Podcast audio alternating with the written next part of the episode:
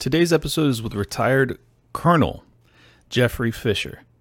He's an author, he's an international security expert, he uh, was a special operation forces for NATO, diplomat, and the Pentagon. Uh, seven combat tours. This guy is, he's got the creds, to put it mildly. And given all of the fog of war we're dealing with with the Israel Palestine situation, including this horrific strike on the hospital in Palestine yesterday, where over 500 people were tragically killed, I thought I would have on an expert to try and give us some insights as to what may have occurred. And I'll spoiler alert it by telling you we don't have a firm, firm conclusion, but it, there's a tremendous amount of insight as to what he thinks is most probable. And unfortunately, it aligns with my assessment. So I'll save that for the end. You guys will uh, have to have to check it out to to get a handle on everything. There's a lot to discuss. We also break down the entire Russia-Ukraine war and and what he sees happening there. I will also forewarn you, he has a interventionist stance. He is very much not in our camp in terms of non-intervention or libertarianism. Uh, however, I think that his expertise uh, gives us a ton of insights, regardless of you know whether you agree with his conclusions as to what we ought to do moving forward. I think that there was a lot of common ground as to what we are dealing with currently, and I think you will find it extremely enlightening. So I hope you guys enjoy this. If you do me a huge favor and hit the like button, if you're a new viewer or listener, please do subscribe. And uh, last but not least, leave a comment and pick up any Liberty Lockdown shirts or merch over at toplobsta.com. Today's episode is brought to you by Nadeau Shave Co. Big Shave has been psyoping the American people for decades. Woke companies like Gillette and Harry's try their hardest to convince us that using plastic multi-blade cartridge razors is the best way to shave. The truth is that these disposable cartridge razors are the cause of razor bumps, irritation, and ingrown hairs. They also cost a fortune. You don't need expensive replacement you need one stainless steel blade. I didn't realize it, but I had been doing it wrong all these years, and then I got one Nadeau razor, and I was like, "Oh, yeah, this is the this is what I should have been doing all along." Whether you're shaving your entire face or just edging up your beard, their single blades provide a barber grade shave for a fraction of the price. Their standard issue includes traditional safety razor and a box of 100 stainless steel razor blades. They're plastic free, 100% recyclable, and $55, just 55 smackareenies allows you to shave for an entire effing year. Consider that and contrast that with what you're paying for your Gillette or whatever you're using currently. It is a bargain, and it's the highest quality shave I've ever had. And for those who like to use a brand new blade for each shave, sign up for their Quarter Shave Club, where members pay just 25 cents a shave. Take down Big Shave and visit NadeauShaveCo.com to try their traditional safety ra- razors. Veteran owned, family operated. Use promo code LOCKDOWN for 15% off your entire order. Again, that's N A D E A U shaveco.com, promo code LOCKDOWN. Get one today. Welcome, everybody, to another episode of Liberty Lockdown. This is Clint Russell. I was on a Twitter Spaces uh, last night, and I heard uh, this gentleman that was blowing my mind with the, the depth of understanding as to what we were seeing. As many of you are already aware, there was a hospital in Palestine that was blown up, and the current estimates are between 400 and 500 or more uh, people were murdered. And we don't know at this point. So let me just start by saying we do not know for sure. But I think that everyone's trying to figure this out because it could be uh, casus belli, I think is how you pronounce it. Uh, and for for many of the neighboring uh, Islamic and Arab states, uh, that's my gravest concern is that if they believe that the IDF did this intentionally, that you could see a regional war that gets quickly out of hand, given that we have an American strike group uh, or, or, two in the Mediterranean already and 2,000 troops gearing up to go over there. Uh, basically, I'm shitting my pants, Jeff. So we have with us tonight Jeffrey Fischer, aka Fish. He is a uh, military veteran as well as an author. And uh, Jeff, if you could give or Fish, if you could give my uh, audience a, a, a, backdrop to to your career and and basically what you thought you saw. Sure. So, uh, hey, first of all, Clint, thanks for having me on. And uh, and uh, we are in very, very. The, your audience doesn't know this yet, but we're in very, very different time zones. You have a dark background, I have a light background. So you Indeed. stayed up late, and I got up early, and I, I truly appreciate that uh, to make this happen. Absolutely. Um, I, yeah. So I, I, I started off my military career as an aviator. I flew an airplane in the the Air, uh, U.S. Air Force called uh, Compass Call, which is a counter communications, uh, counter radar denial platform. Was lucky enough be uh, to be accepted over to uh, an exchange program to fly with the Navy. So I have carrier time. I, uh, in the Air Force, I have 118 traps on the USS Constellation. Um, in the Air Force, that's 118 bad decisions because you should never land on a boat. You should always land on, on a runway. Um, after that, uh, I did some uh, some staff tours at the Pentagon. Was also lucky enough to be selected to be a, a, ground force commander, believe it or not, in Afghanistan. So I was a PRT commander uh, along with the Army. I had a, a, a, battalion of, of Americans and a battalion of, of Romanians assigned underneath me, which quite entertaining. Uh, lots of stories there as well.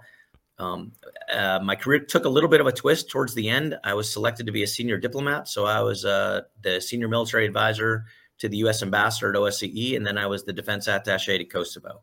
So I got I got a very broad uh, Jeez, I've got a broad yeah. career, um, uh, and and it served me well. I, I, I ended up my uh, my last job was out of NATO Special Ops headquarters. I was a senior officer there, giving advice to the to the three star admiral who was a former Navy SEALs 16 commander. Uh, and um, yeah, so that's all good. Um, with respect to the, you know, so so I, am gonna I'm gonna go back to your initial comments, right? We don't know, right, what happened to this. We know the hospital blew up, right? So so we know that. And as a as a ground force commander, um, I was always told, and it's proven, right? The first pieces of information that you get in in combat uh, 90% of the time are not accurate. Doesn't mean they're not true. It just doesn't mean all the data is not there, right? Right. So this uh, and and it's it's not unlike Hamas or Israel to play the blame blame, blame game immediately, right? right? And and throw out videos and footage. So or let's or any other government for that matter. they all kind of do that. Hundred percent, right? Let let's you, you're a hundred. You're you're right. Information operations and strategic communication has become uh, it used to be only a government's game, right? But now with with the advent of the internet and social media and platforms like yours that and and, and having hosts on that are relatively credible, hopefully like myself, um, right. you can counter some of these these strategic communications, right? Or at least at least attack them um, uh, uh, professionally. So. Mm-hmm. Uh, when you that, were that's why I invited you on because I didn't want to do it unprofessionally because I don't know what the fuck I'm talking about. But I was like, I listened to you talk and I was like, this guy knows what he's talking about. I got to get him on. Fair. Um, so, so look, what what we know is the hospital. There's 500 people that are reported as killed. Um, that number could be inflated. It could not be inflated. We know that there's a lot, right? So let, us go with that. Um, and it, Hamas is claiming that this was an errant uh, or potentially in, intentional bomb dropped from an F-16 by the Israeli Air Force. So, what do we know about that? We know that the Israeli Air Force uh, predominantly is dropping what's called a Mark 84, uh, which is the, the size of a bomb, right? A Mark 84 is a dumb bomb that have been that are uh, in a Mark 84 that's been affixed with um, JDAM kits. So it has GPS guidance systems, and, and these GPS guidance systems are really, really good. As long as there's nothing to interfere with the GPS signal, and as long as the pilot has inputted the correct information into the bomb uh, as for a waypoint and targeting mm-hmm. information. Mm-hmm. So if all that's good, the, the bomb's got a probably about a 95% success rate, which is really good for a strategic or for a, a precision weapon. Um, but has Hamas started getting some GPS jamming? Maybe. Mm. Um, it's not hard, right? The the you know the Russians are using a lot of GPS jamming uh, in Ukraine.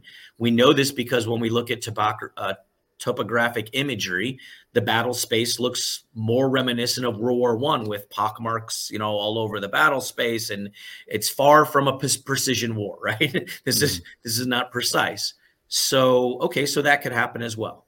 Um, we have uh, video with audio that would suggest that um, this is Israel because there's there's audio of numerous JDAM attacks, and you know it, a, a, JDAM or a bomb drop from an airplane has a very distinct sound coming in. Uh, it's traveling at a very fast uh, uh speed, and it's got almost this hiss right before it comes right. in. It has no it, it's not a rocket, right? So it doesn't have a flame kicking out of the back of it. Uh, and a Mark 84, which is 2,000 pounds. Mark 82 is 500. Mark 83 is 1,000. Mark 84, which Israel's dropping, is 2,000 pounds. This is, you know, I, I, sometimes in war we get a little bit perverse, but we call these the crowd pleasers, right? This is the biggest one that that comes off the airplane. It mm. it, it, leaves a mark, right? Which is why you know I'll, I'll let your your listeners know. I, the first thing I asked you before we started was, have you seen any images? Right? I really want to see pictures of the hospital and see how the attack unfolded and be able to get eyes on it because I think the size and scope of damage is going to be either very clearly aligned to a, a JDAM Mark 84 or it's going to be aligned to maybe like a Qassam rocket mm-hmm. uh, or, you know, and, and, and, and now we can go to the Hamas side, right? That, so the, the Israeli say it's. But before you switch to the Hamas side, let me go ahead and play that video that you're talking about where we can hear the different uh, sounds because I, I found that to be one of the more compelling pieces of evidence, if you will. Uh, here we go.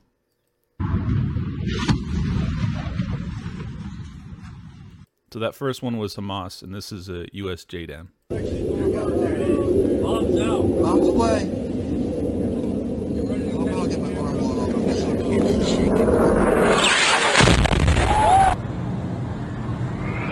And now this is the strike on the hospital, allegedly.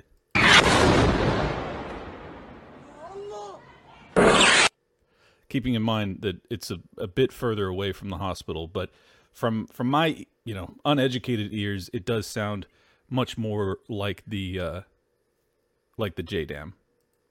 So sure, ahead. and and I would say that the the strike that we see at night that that's causing that very large explosion is most likely a JDAM. It, it, that the audio is compelling.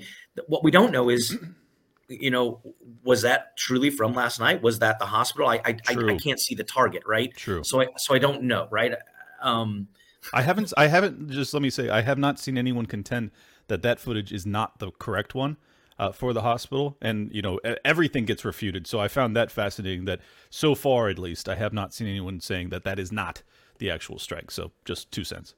Yeah, fair, fair enough, right? And um, I think when nations, you know, start their strategic campaigns against, uh, you know, counter narratives um, whatever they say is it just gets massively parroted on the internet, right? So until exactly, I, I don't know. Uh, I, I, have, I have people to... I have people countering me in real time just with tweets from Israel's account on Twitter, and I'm like, I'm like, respectfully, uh, that doesn't really mean anything to me. Like, like if I were to post the the Hamas uh, PR release on this, would you would you take that at face value? It's nonsense. I mean, come on. Anyways, go ahead. No, no, you're right, and and look, I, I don't I don't want this to to devolve down to you know how, how strategic messaging works. I was actually I was actually an information operations officer because electronic warfare for a long time was was info ops, and I, I value the the the how important strategic messaging can be. Right? What sure. what what what can it do? Look, both sides are, are at fault. Uh, the social media, uh, uh, social justice, social media warriors out there, they're all good, right? They all got their fingers and they all type. Look, I don't dismiss that Hamas probably did kill some babies. They didn't behead 40, but they killed some babies. I mean, what, what at, at, what point is this good, right? I mean, it, they kill babies, right? Israel is responsible for many atrocities. And and we can walk back counter narratives where someone overstepped and said, well, they did this. Well, no, they didn't do X, but they clearly did Y, which is just as bad. So let's let's try and let's temper some of the emotion and have a, a, valid discussion is kind of where i always try and come from i don't always win right and i don't always i don't always not uh, let my emotions start to climb but i try so. sure sure I've, I've been doing the same thing for the past week I, i've been trying to just implore my audience to even though we're we're witnessing atrocities on, on a scale that we really haven't before because we didn't have the technology to see all this all of this stuff in real time. I mean, up until like the Ukraine war, I, I, don't think we really saw you know such gruesome battlefield images in real time. You may have because you were in the military, but we didn't. So this is a kind of a new phenomenon, and and everyone is kind of armchair quarterbacking and trying to figure out.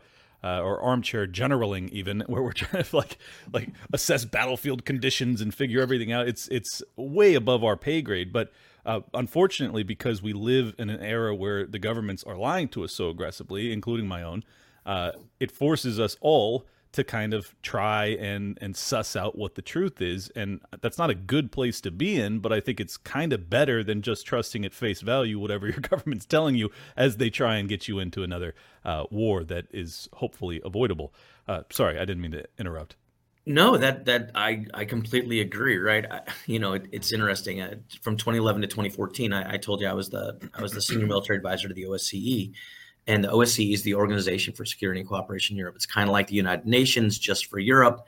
Many of the arms control treaties that are managed for Europe that are conventional or are, are, housed there. I was at I was the senior military guy responsible for arms control policy, uh, debating and, and, and discussing with my counterparts from Russia, right? The Russian ambassador, the Russian senior military advisor. Um, but I was in that organization when Crimea happened and when Luhansk and Donetsk happened, right? And and I was on numerous video conferences with the White House, um, uh, along with General Breedlove, who is the EUCOM commander. Uh, a lot of these are classified at the TSSCI level, right? So I can't I can't divulge too much. but But I sat in those rooms and many times I thought, you know, the American people kind of need to hear this, right? The and and the American people deserve to know both the good and the bad. And I I often wish that our government was far more transparent. Um, you and I differ. I, I'm sure you probably are read read my profiles and stuff. You and I differ on on where the United States should be with respect to the U, Ukraine and Russia war, and that's fine. We we can agree to disagree, and we can both be professionals, and that's great. Um, I look at what's going on in Russia and Ukraine because I have tons and tons of background and tons and tons of stuff that the U.S. government won't make transparent. And why they won't do that, I, I, I just don't know. I'm not authorized to release classified information, yeah. or I would. Um, so, so my context is a little bit different. I can understand why people, um, such as yourself, Clint, or or others out there, are like, why the f are we doing what we're doing in Ukraine? without all the context I have. And unfortunately, I can't share it with you, so we just have to agree to disagree, right?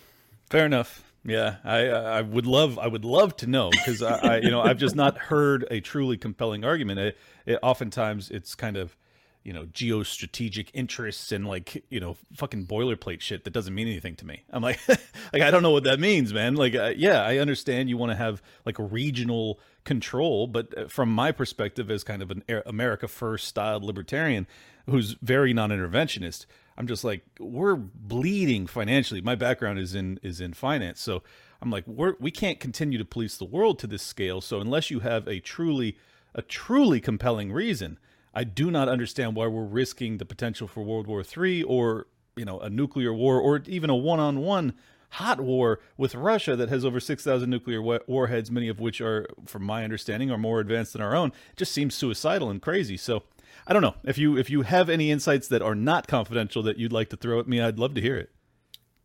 Uh, uh um, do we want to? Okay, so, if you so can. before we go there, do you, do we want to go back to the Hamas rockets, or are we moving on? Uh, no, no, no. I, I, mean, this is a free flowing conversation. So okay. wherever you want to take it, we can go.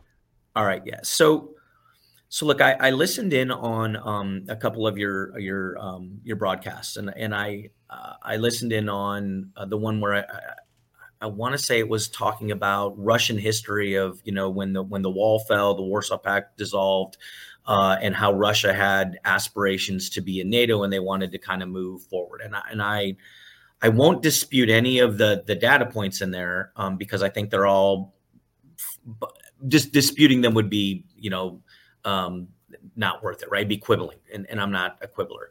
What, what I would argue though is I think that there was a lot of data points that were were missed, and and undoubtedly. Look, yeah. right. So I'm talking so, about the entire history of the of Russia since the USSR fell. Like, yeah, I left a lot out for sure. Right. And and look, Clint, I, am not going to change your opinion. Right. I, I, I get that. I I'm just providing why I, I have the context I do. Uh, so you might you so, could change my opinion. I'm like yeah, honestly, I'm well, I mean, I'm a non-interventionist, so you probably won't change my opinion there, but yeah. you could certainly change my opinion on some of the things that I said for sure. Yeah. So so look, I don't I don't like war. Uh, I've been to combat seven times. I, I think war is the most grotesque thing that humanity can do. Um, I I am as as I told you before we started. Uh, all my fiction thrillers are based on a protagonist who has PTSD, just like I do, um, and uh, and I struggle with it every day. Sure. Uh, it doesn't make me a bad person. It doesn't make me different. It doesn't make me uh, weird. It's just it's just something that I have to deal with. Uh, I recently just got a service dog named Zoe, and and that, that's going awesome. But Great. but look, I, I I don't so I don't like war. Right? I, I can I can assure you I'm not a warmonger.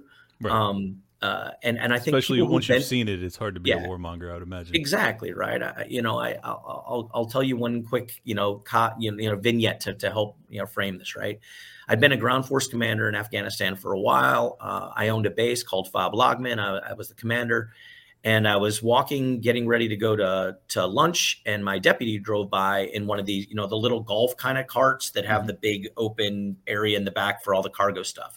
And in the back was probably somewhere between five and eight uh, dead uh, Afghan soldiers who were driving in a the equivalent of like a Chevy S10 uh, and hit a landmine that was intended to blow up a tank Wow. Right? And they were they were riding in the back of it. So th- th- these aren't bodies; these are just pieces, right? Yep. And and they're all strewn in faces, legs, feet, boots with a foot in it, and stuff like that. And you become so immune to this, right? As he drives by, I'm like, "Hey, what are you doing?" He's like, "Oh, I got to get these over to the morgue. You got to try and figure out who they are." And uh, and I'm like, "Oh yeah." And you know, there's flies flying around. It smells. And I'm like, and I literally look at him I'm like, "Hey, do you know you know what's for lunch today?" Like, Oh I'm so detached from reality that it's like I'm, I'm curious what's on the menu for lunch. Like I've Yeah. lost I've, I've lost the bubble of humanity for a while. And and Yeah. and to be fair, I think this is one of the only ways you can actually cope with and survive through fighting it, Uh, right? to- it's totally human nature that you would kind of inoculate inoculate yourself to the the horror of it all. I, I actually I grew up in San Diego, so I had a ton of Marine friends that I played beach volleyball with, and you know both before and after they deployed, and you know the shift in them is so significant, and many of them fought. You know, I'm I'm old enough that many of them fought in the war on terror, some of them in Kabul and Afghanistan. So, uh, you know, I saw like the the alcoholism, the suicidal ideation. It was, I mean, this is part of the reason I'm so fiercely anti-war is because I, I saw the the human toll in some of my best friends, and it's uh it's heartbreaking. But you know, I, I'm also not naive enough to think that war is entirely avoidable. I just think that it should only be entered into in hopefully the most righteous of circumstances, which is rare. Yeah.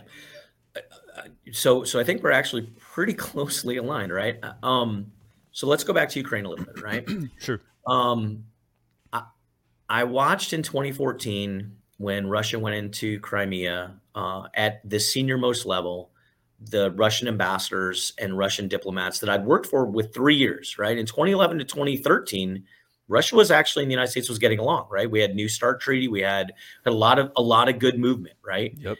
and um and and there were issues right i mean l- let's be fair when the wall fell in russia they kind of carved out a piece of moldova called transnistria which is a fro- even to this day is still a frozen conflict they helped armenia carve a piece out of out of uh, azerbaijan called nagorno-karabakh uh, which is, There's has some been problems there. right and and they also carved into into part of georgia right Mhm. and while i don't agree with any of those things happening i can completely understand based on those three things the western response to those were we're going to call these frozen conflicts and we're going to tell vladimir putin that hey we're going to do sanctions and, and we're going to write diplomatic notes and note verbals and we're going to really we're really going to put some pen to paper here and we're going to tell you you shouldn't do this well, if you're Vladimir Putin and, and all you've gotten is a couple sanctions that you've been able to work through, right? You've been able to live.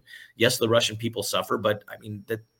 I, I mean, don't don't take this the wrong way, but the Russian culture is this eternal struggle, right? These people struggle. They, Yeah. They, I don't say they It's- love it and has- strive for a struggle, it- but that this is how they've lived. Right. It has been, Um, a, so- been many, many decades, if not uh, longer, of of struggle and suffering for sure. Right. It's- And I'm not I'm not trying to be a jerk to them. I'm just that, that No. that's who they are. I, I've met a lot of them, right? Yeah. So so makes, why makes them into great UFC fighters. yeah exactly right so if you're if you're if you're vladimir putin why wouldn't you go for crimea if, if you haven't been stopped why not go, why not go for luhansk and donetsk? I think when he went into kiev that he's like wait a minute and, and then the response was massive. He's like what what did you guys just do? What the frick happened? You, you've never stopped me before. Why why now? Like i think he I, I can understand being mad. All that being said the, the lies, the the falsehoods, the narratives, the, the you know the the Russia continually carving. I think a lot they do information operations really good, and they've convinced a lot of people in the West that they, you know, that this NATO expansionism is really bad, and that's why they went in to do what they did. And I've never been a, a I've never been a believer that non-kinetic diplomatic moves by a nations or or nation states has the justification for war. Never believe that, right? This whole you, you forced my hand, I had to do it because of NATO expansion.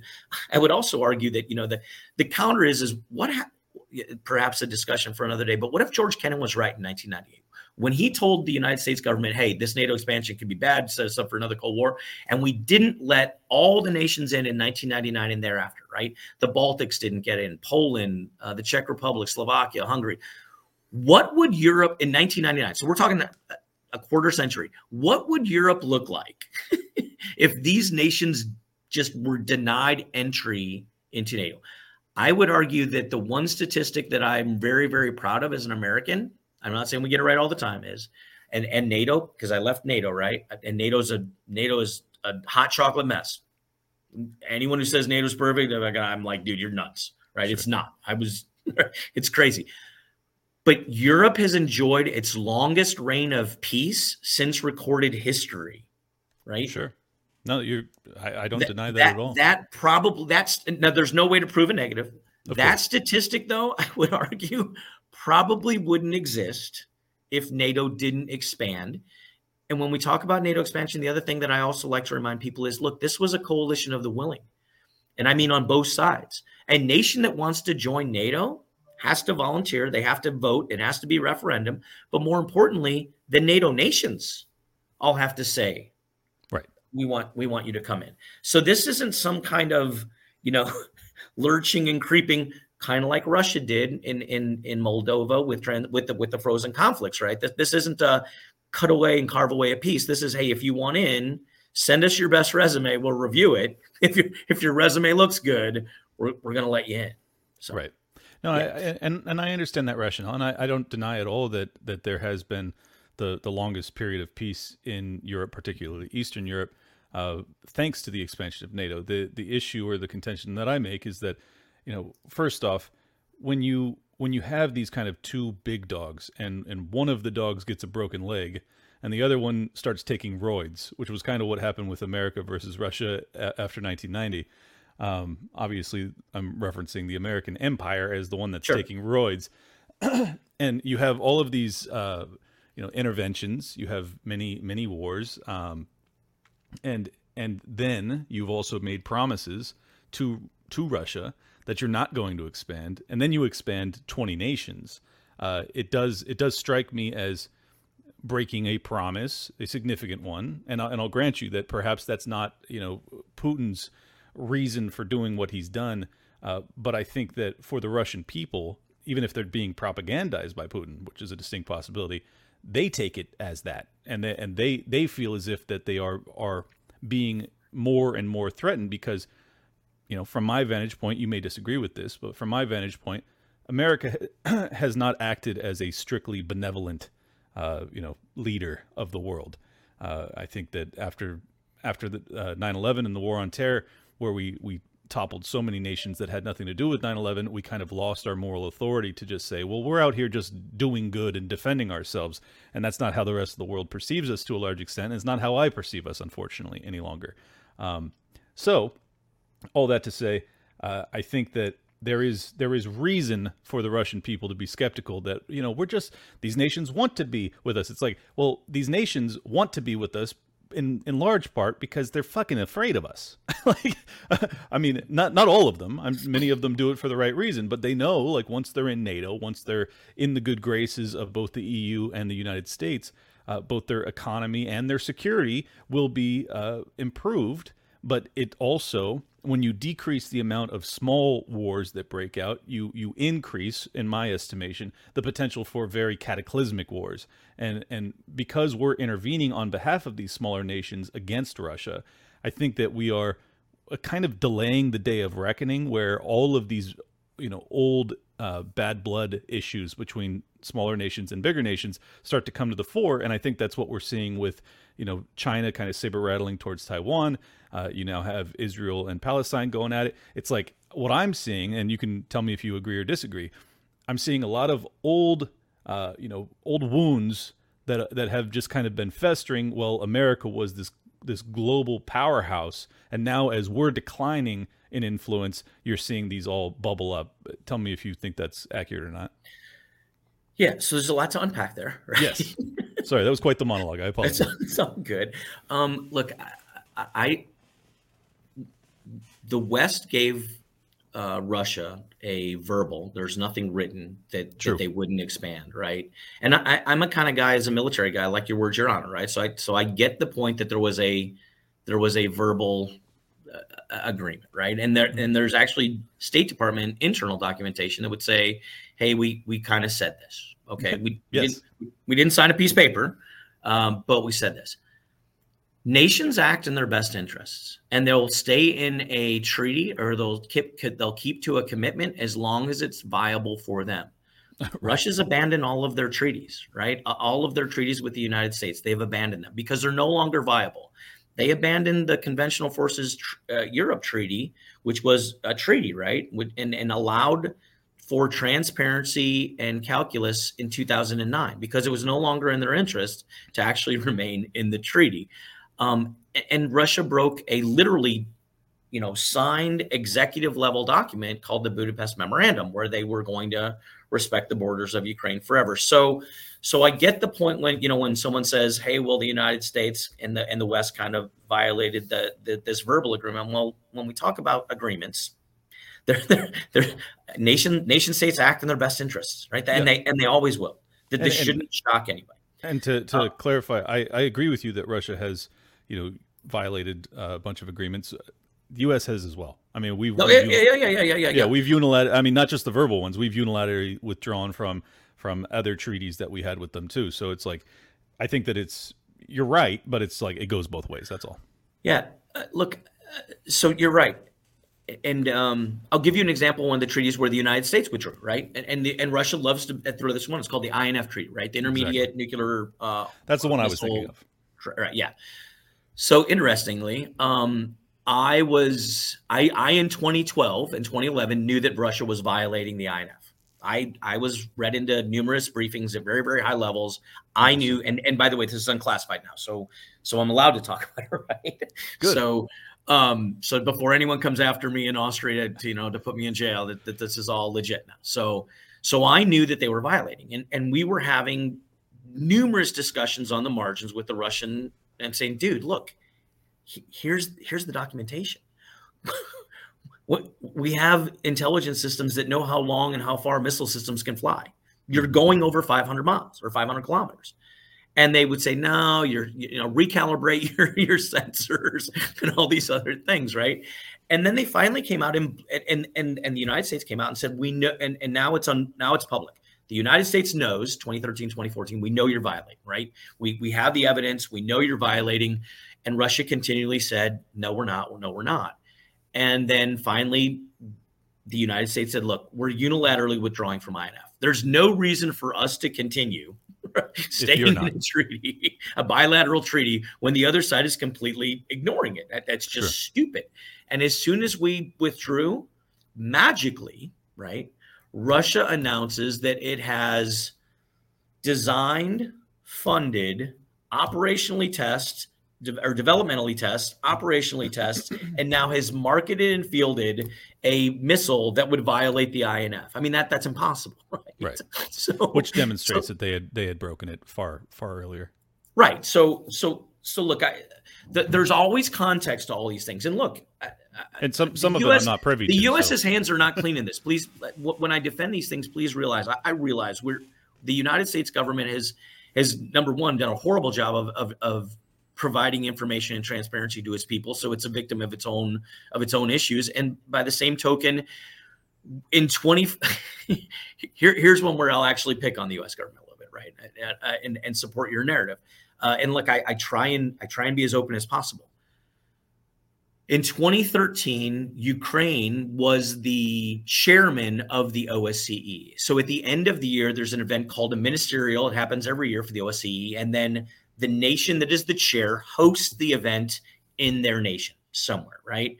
So in Kiev in 2013, all the nations are going to go uh, and there's their ministers or sex state, right? Hillary Clinton are mm. going to go and basically sign all the documents and have have their end of year statements and you know this is the big strategic culmination of all the work of the year, right? It, it's what state does, right? It's what what ministries of foreign affairs do.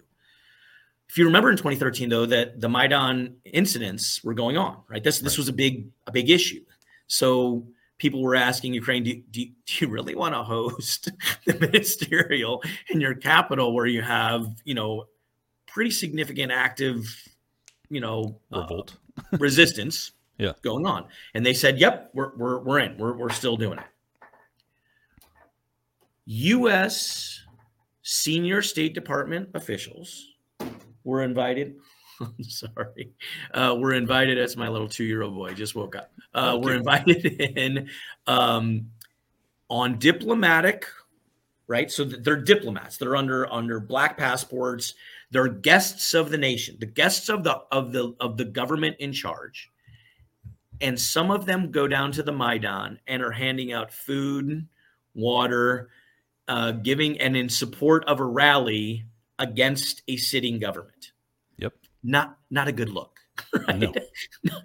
not a good look. I'll, I'll um, tell you from from the you know non-interventionist libertarian perspective, many of us have taken that as evidence that it was a a, a coup attempt. Yeah. Okay. Uh, I'm, I'm. I'm. I'm not saying. I'm not saying it was. I'm just saying like, it. Like, what the fuck are we doing there? Like that. That seems very inappropriate. Right. So. So they they were there for legitimate reasons, right? Yeah. The, no. I mean, you just gave me a backdrop that I wasn't aware of, so I appreciate that. Yeah yeah so they were there for for for a, a, actual real event that was going on and and look i i was again i was the senior defense guy i was the senior dod member there advising and and i and to be fair i went down to the maidan right mm. I, I, went in civilian clothes, right? I, I, I didn't go with a press on entourage. I didn't take anything. I just wanted to see it, right? I wanted to get a sense and a pulse of, of, of the resistance, what was going on, and of the protest. I mean, some people had been shot early. I mean, this is a pretty pretty big deal, right? Sure. Um. So yeah, I went. I, I but I but I. I didn't tweet about it, right? I didn't. I didn't. And um, did you have and, any? And, did you have any phone calls with Jeffrey Pyatt and Victoria Nuland where you talked about who the new government would be? yeah. So I'm sorry. I, maybe I, you probably can't talk about oh, it even if you did. dude, I've, I've heard the audio, right? I, yeah. Okay. Every, everybody's heard the audio. Um, that, that so this is a really unfortunate situation, right? And and look, I, it's it, it doesn't play well, but I would tell you, whatever the nation is, nations always act in in in their national interest. If you don't think that there is maybe the audio doesn't exist, but if you don't think that there's discussions that Erdogan in Turkey, right, the leader of Turkey, or even the leader of the UK says, hey, the, the guy we want in is so and so. The guy we want in, or the gal we want in the country X is so and so. And we're going to cre- legally, right, we're going to legally create situations that help that narrative. Right. Nations do this all the time. The US just got caught right? So, exactly. So, so to, to suggest that we're the only ones, and and by the way, Russia does it too, right? So, of course, Russia does its best job. Uh, is how do you think Lukashenko has won every election in Belarus? Right. If if people don't think that there's a, a meeting where where Putin and him go, dude, you're you're our guy. We're going to fund you. We're going to eh, put money in to make sure that you stay in. Okay. So yeah, unfortunate audio. But then, then let, let, me say real quick. I, yeah, I, I, I completely grant that most, if not all, nations attempt to do this. Just some some better than others. Um, you know, my my my issue is that you know we're doing it in kind of like I mean, not not kind of, in definitively what they have said and what was conveyed to Condoleezza Rice was the reddest of red line nations when it came to being added to NATO.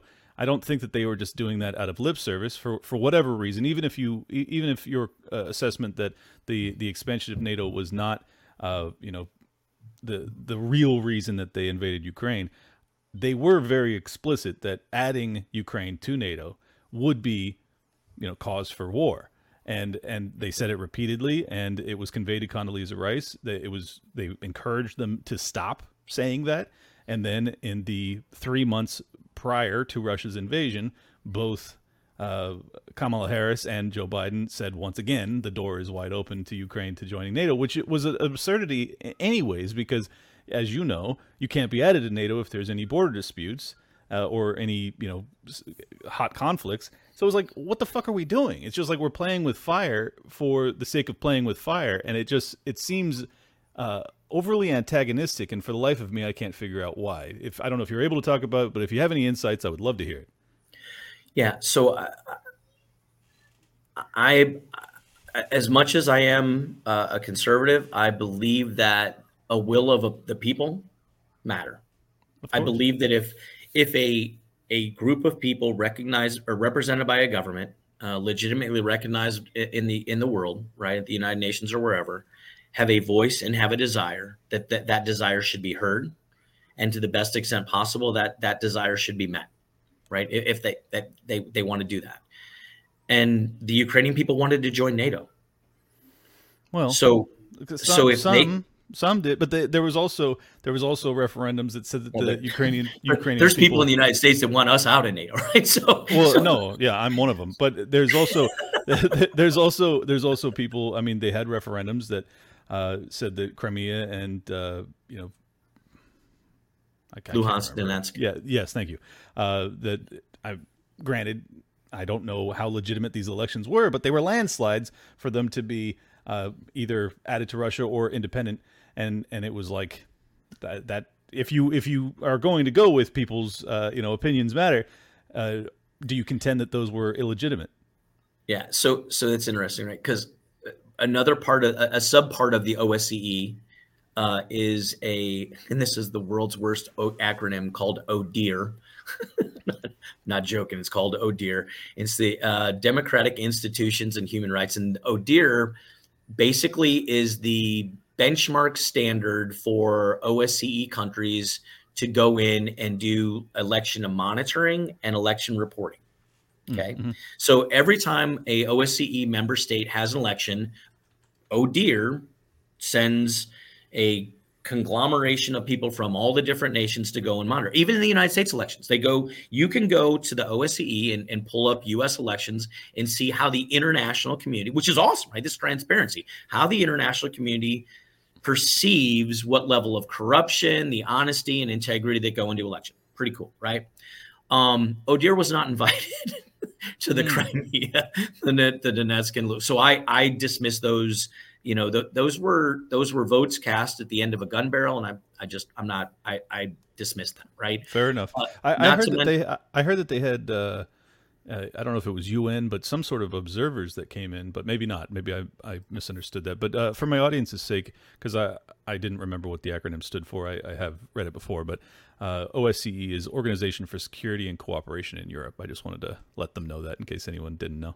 Yeah, I- I'm sorry. I probably should. So it's 57 nation states okay. that have all come together. Um, it was started under the Helsinki Accords uh, years ago in the Helsinki Final Act. Um, it was a conference actually that actually has now manifested into an organization that that meets you know weekly.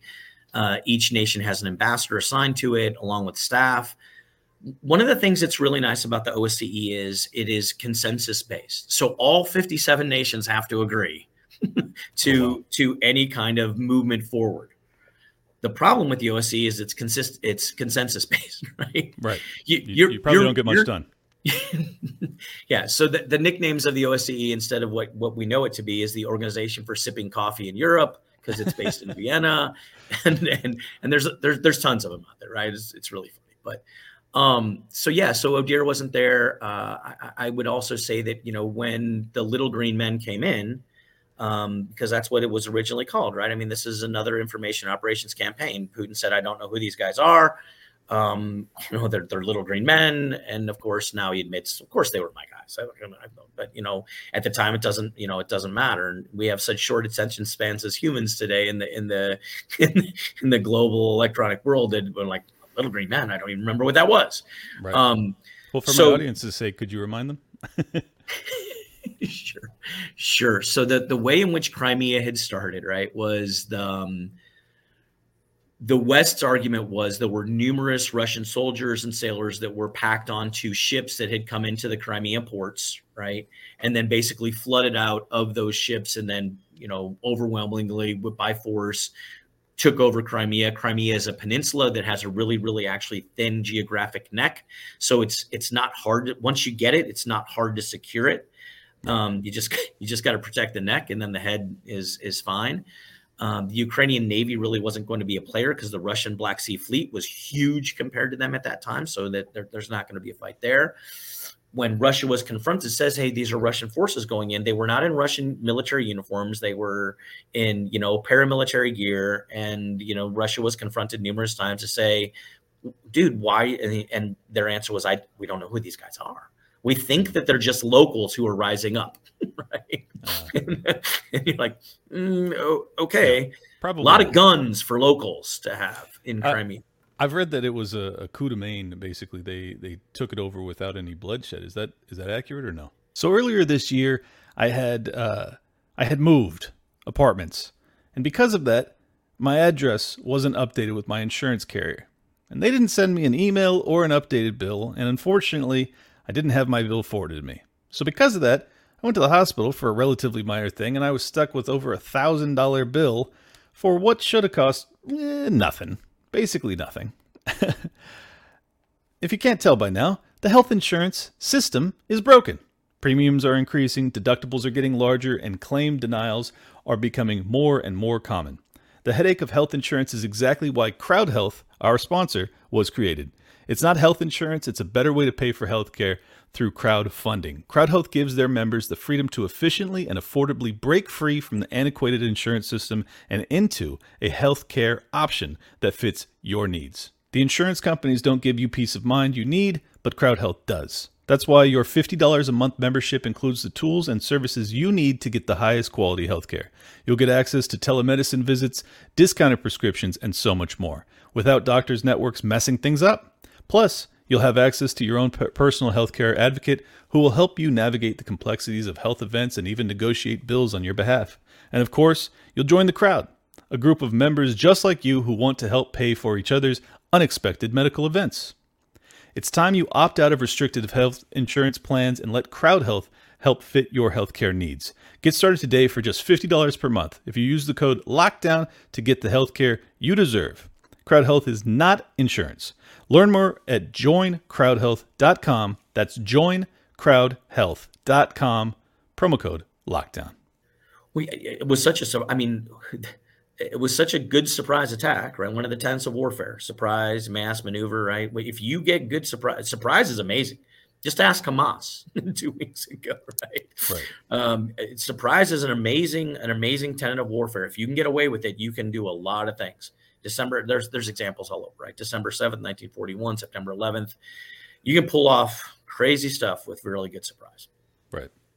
So well, so so anyway, um, so that's what the little green men were. He eventually admitted it. But when the my point was when the little green men came in, right? The and and scared a lot of the the people who were pro pro Ukraine and enjoyed being Ukrainian.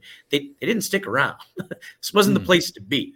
So when right. you cast a vote, it's it's again Right. Not, it's un, under duress. not a fan. Yeah. Uh, that, that, that's fair.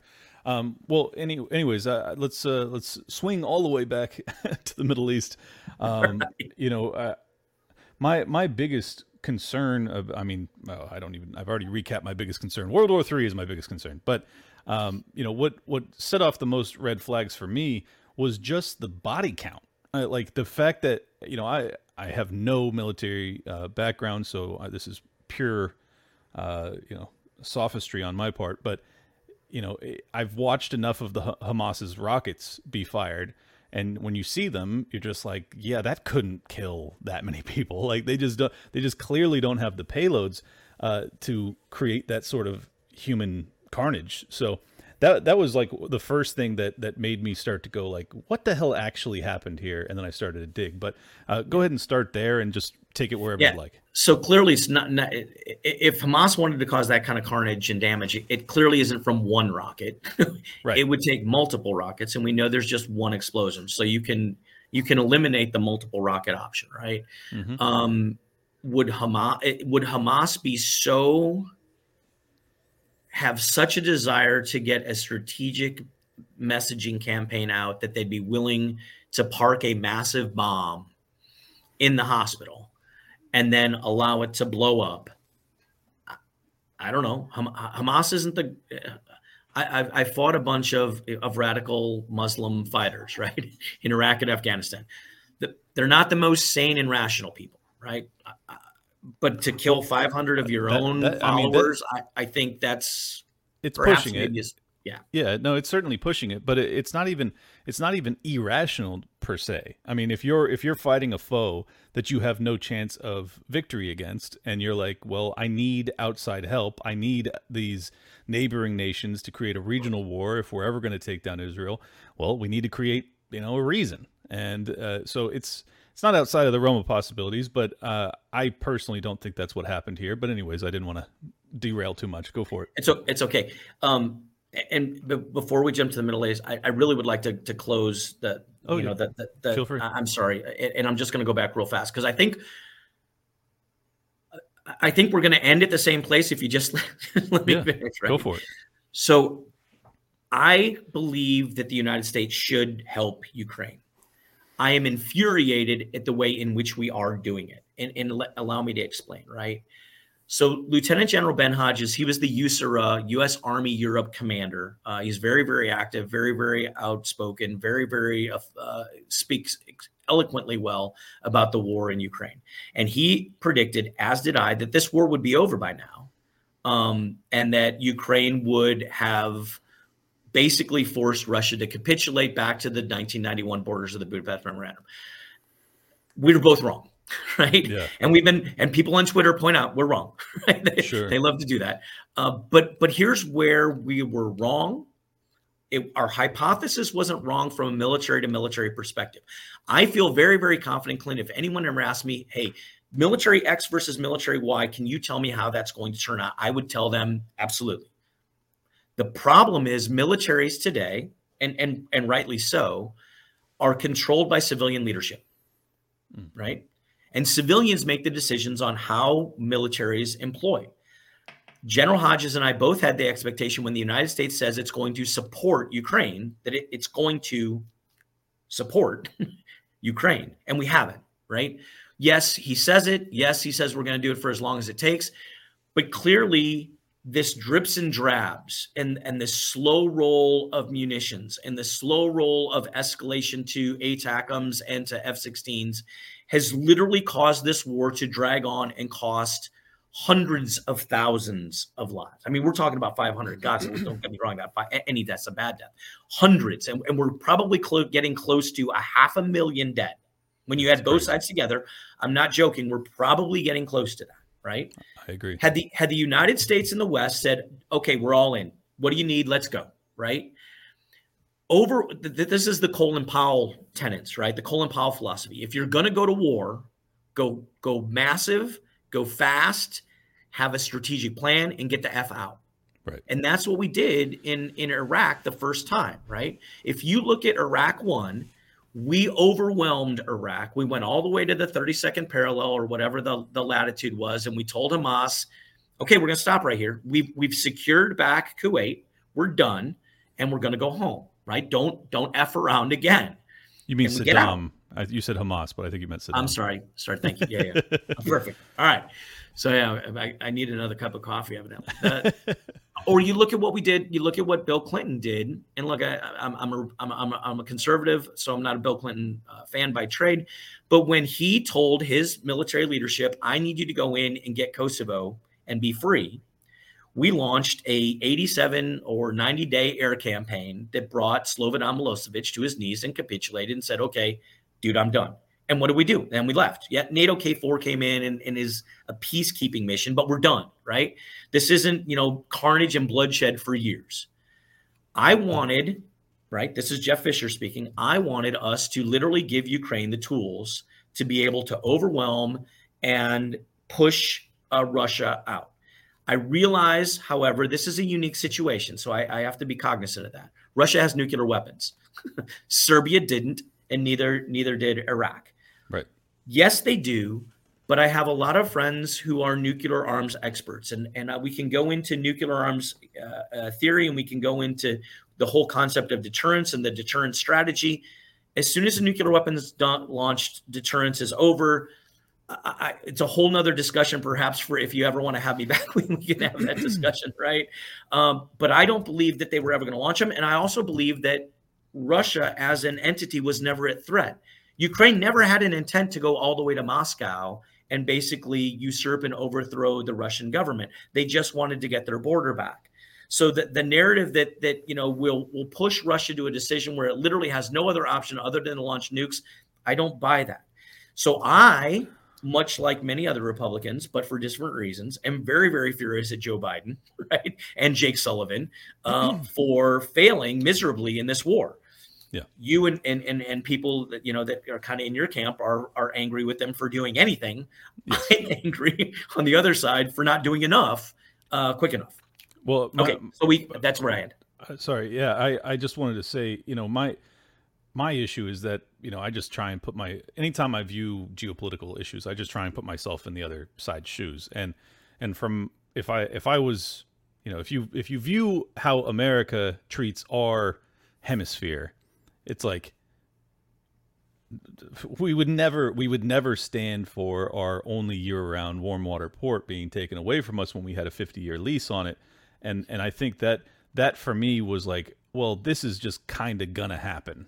You know, like after the after you have uh, the Maidan revolution and you have the uh, the new leadership come in and then they tear up that that lease. It was like, well, it was just like, okay, well, this it doesn't surprise me at all, I guess. So, yeah. and, and it's and it strikes me as you know like not good, but as you said, it's like nations look out for their best interest They are the more powerful entity, and they just took it, and they took it in a bloodless way. So it's like, you know, it's kind of like the best case scenario, uh, and then it escalated from there, unfortunately. But I'm just curious if you disagree with any of that, or, or what do you think about that? No, no, I think look, Russia cares about its Black Sea Fleet. That's a strategic location. Exactly. This isn't. This isn't. Uh, uh, yeah, that's the capital. We lost it.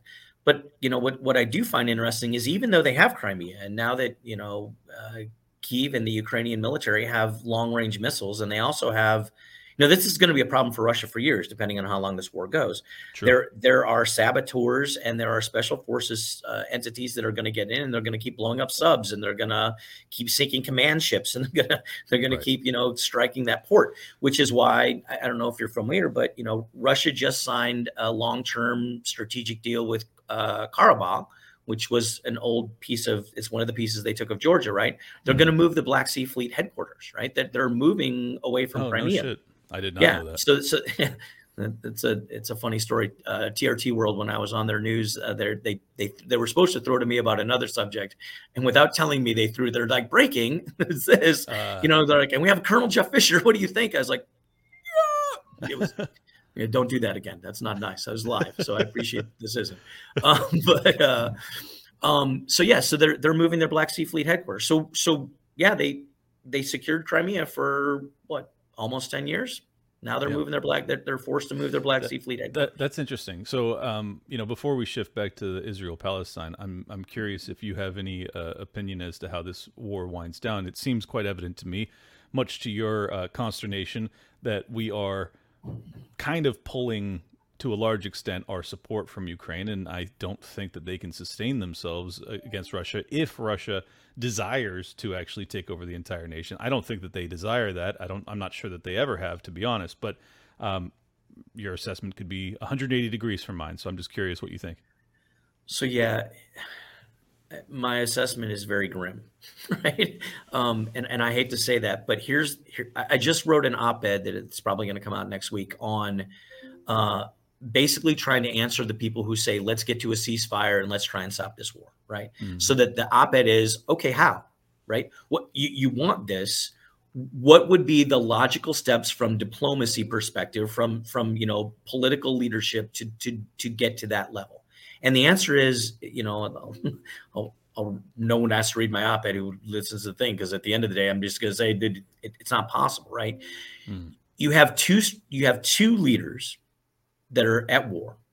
that are not even cl- not even remotely close to their stated strategic objectives. Right? So they're not even close. I The thought, other thing thought- is- is- I thought this was pretty close to what Putin said that he wanted. No, Uh, he wanted he wants Kiev, dude. I Oh, mean, it was three three days to Kiev, right? Was the the original plan, right? So oh, I didn't. I didn't remember that. Yeah, so well that that was the they, they came in through Belarus and they wanted to basically take over the con- decapitate the city and, and take over the country, right? And then they the the big um, convoy got bogged down. That it was more than three days. They'd only had enough fuel and sustain, so they left all the vehicles. So yeah, he's See, He's from, not from my from my vantage point. I was like, I don't. I, especially since I don't speak Russian, I'm like, I can't, I can't ever really know what's happening over there. And then there's like a media blackout to a large extent on what Russia's saying about things. So it just puts uh, it puts the American people in a really tough position. Yeah. Anyways. So, so I, so, so I would say neither's close, right? And the other thing is, not only are neither is neither one close, but if either were to capitulate and try and you know legitimately go to the negotiation table, right? Some level of of conditional ceasefire, their political career is over. Hmm. If Zelensky, I mean, he's polling at eighty percent right now that the U- Ukrainian people want to fight right. right? You, you, you, you're, he's not in a political position to go negotiate, right? Um, Sure. I, by the my, same- my, the- my understanding is that Putin has been offering peace talks. Is he, that he has, right? And, Okay, and, and, okay. and that's the interesting. He's he's offered. So his minister of foreign affairs, Lavrov, has has has made hints that he's willing to go to the negotiation table. But before he even gets there, he's already he's already laid out the red lines that Russia and, and none of them are legitimate, right? Let's so so it's you know it, it's not the most honest brokerage of of going to the negotiation table if you've already stated what your demands are. Um, that that's not necessarily how negotiations work, especially at this level, right? Can- Um, just out, out of curiosity though, what yeah. what are what are they? Are they demanding any additional Uh, territory? Or no, no, no, no, no NATO. Uh, current current boundaries. Crimea is ours. Uh, you know that these these these things that that are just aren't aren't acceptable for Zelensky. Now they might be expe- acceptable for the Russian people, but I think when you look at Russia, because of the way in which this war was sold to Russia, right? Ukrainians aren't us. Ukrainians are Nazis. Ukrainians are, you know, um, that this information campaign that the Russian people have bought off on, right? You've you've you've you've poured so much gasoline on the fire. we have to eliminate Ukraine. Ukraine has to go away. Ukrainian Wow. people must die. That how do you how do you de-escalate from that, right? So that's the first problem. Um, the second problem that you have is um, now uh, im- imagine we can get past that. That's, so this this is a really good discussion, right? Imagine we can get past that and a fragile ceasefire is negotiated between Ukraine and, and Russia. Well, since neither one trusts each other, rightly so, right? Budapest memorandum broken on one side, Minsk agreements broken on the other side. Neither trust each other. There's going to have to be some kind of peacekeeping entity on either side of the border to actually do some level of control. Mhm. What would that look like? Well, Ukraine's going to say, I want NATO forces on the Russian border on my side because they're the ones I trust. Yeah. Russia's going to say NFW. No, no, no freaking way, right? Right. I'm not letting Russian forces, literally armed Russian forces, be on my border. That's not that. That's a red line. And who's going to be on the Russian side, right? Russia's probably going to say the only people I trust are China, Venezuela. So, so now you've got Chinese armed Chinese forces on the Ukraine-Russian Yeah, border with NATO forces. What could go wrong? Yeah. Please, please don't let that be the fucking resolution. Jesus Christ. right? So, so, so, yeah, I, I'm, I'm not, I'm not comfortable. And and look, I realize when I say it, people are like, "Well, that's a ludicrous solution," and it is. Right. I would ask people, though, I ask them to systematically think through a better one that you can propose, and when you try to, It's pretty challenging. it's really hard. Yeah, well, see, this is the the only reason I, I lean towards accepting Russia's you know demands is simply because, based off of my understanding of how they've they've reinforced their their battle lines, so to speak, it's mm-hmm. like it's like you're not going to take that back, like unless unless it's a full on NATO invasion. Um, if I'm wrong, tell me. But but from what I've seen from the counterattack from the Ukrainians, they are not going to take that land back. So, any thoughts? Yeah. So first of all, the Russia's good at defense. Exactly. Russia's amazing. They may not be very good on the offense, but Russia has proven itself since World War II to be an amazingly good defensive force. Zelensky, in my opinion, his strategic error here was waiting way too long to start his offensive, allowing Russia to lay, you know, uh, defense in depth, minefields in depth, right? So you might get through the first one, but then you're in the second one, and then the third one, and the fourth, and it's yeah. going to be really, really hard. And this is this is part of why the the their counteroffensive stalled. Um, I am a ma- probably going to disagree on this. I'm a massive fan of F-16s going to Ukraine, and uh, I believe that once air power is able to come in, and you can have combined arms of air and ground, you will see a different battle um, Man, I am not I'll, looking I'll, forward to that. no, I, I, get it. I, look, I get it. I, I wish they had them a, a, year ago, right? This would be over. We wouldn't be having this discussion. Interesting. This would be done. But, but that's my opinion. We, we mean, can agree. You, no, no. You, I mean, you may very well be right, but uh, if that were the case, I don't think that you would have had Ukrainian, you know, fighter pilots that could have handled that. So, would you have wanted to see American pilots? No, no, no. So, so uh, it's interesting, right? Because there's a lot of misinformation out there um, General C.Q. Brown, who was the former chief of staff of the Air Force, now the chairman, right? When when all the discussions was going on, could could Ukrainian pilots fly F-16s? He finally said, "Dude, I'm sick of listening to the social media and the politicians telling me." So he he wrote the chief of defense of Ukraine and said, "I need you to send me two MiG-29 pilots, and I'm going to put them in Tucson, Arizona, where we train international students to go to F-16s." And I'm going to have an assessment done by four of my best F 16 pilots, thousands of hours among them, instructors, evaluators, Top Gun graduates. We call Top Gun in the United States Air Force Fighter Weapons School, right? So, and I'm a graduate of it. Um, and we're going to let them no shit evaluate thousands of miles away from Washington, D.C., where literally I'm going to get the real answer. Okay. They, they were evaluated. Um, the answer consistently among all the F 16 pilots that evaluated them was it would take four months. Okay. Four months to train. Now, now I want to I want to clarify, right? These mm-hmm. MiG 29 pilots were combat hardened, right? Right. They knew how to fly and fight in combat. They knew how to do basic fighter maneuvers. They know knew how to do a 10 degree dive bomb drop, 30 degree dive bomb, how to do defensive tactics. They knew the tactics, techniques, and procedures in air combat. Right. What they didn't, what they lacked was an understanding of the F 16. Exactly. A brand new lieutenant coming in, four months? No, right? Right. right. It takes it actually takes years yeah, for an aviator imagine. to get to the point where that. So it was the answer was four months to, to train him. So it, and by the way, that document's been leaked. I'm happy to share it with you. Uh, it was uh, for official use only, but it was leaked out. Yeah, uh, the share, letter, right? huh? That was Teixeira that leaked that one. I don't know who leaked it, but but it basically was, was it's four months, and and so this isn't a political, you know, this isn't a political statement. This was F-16 pilots today. I could take, I could teach that guy how to fly an F-16 in four months in combat, right?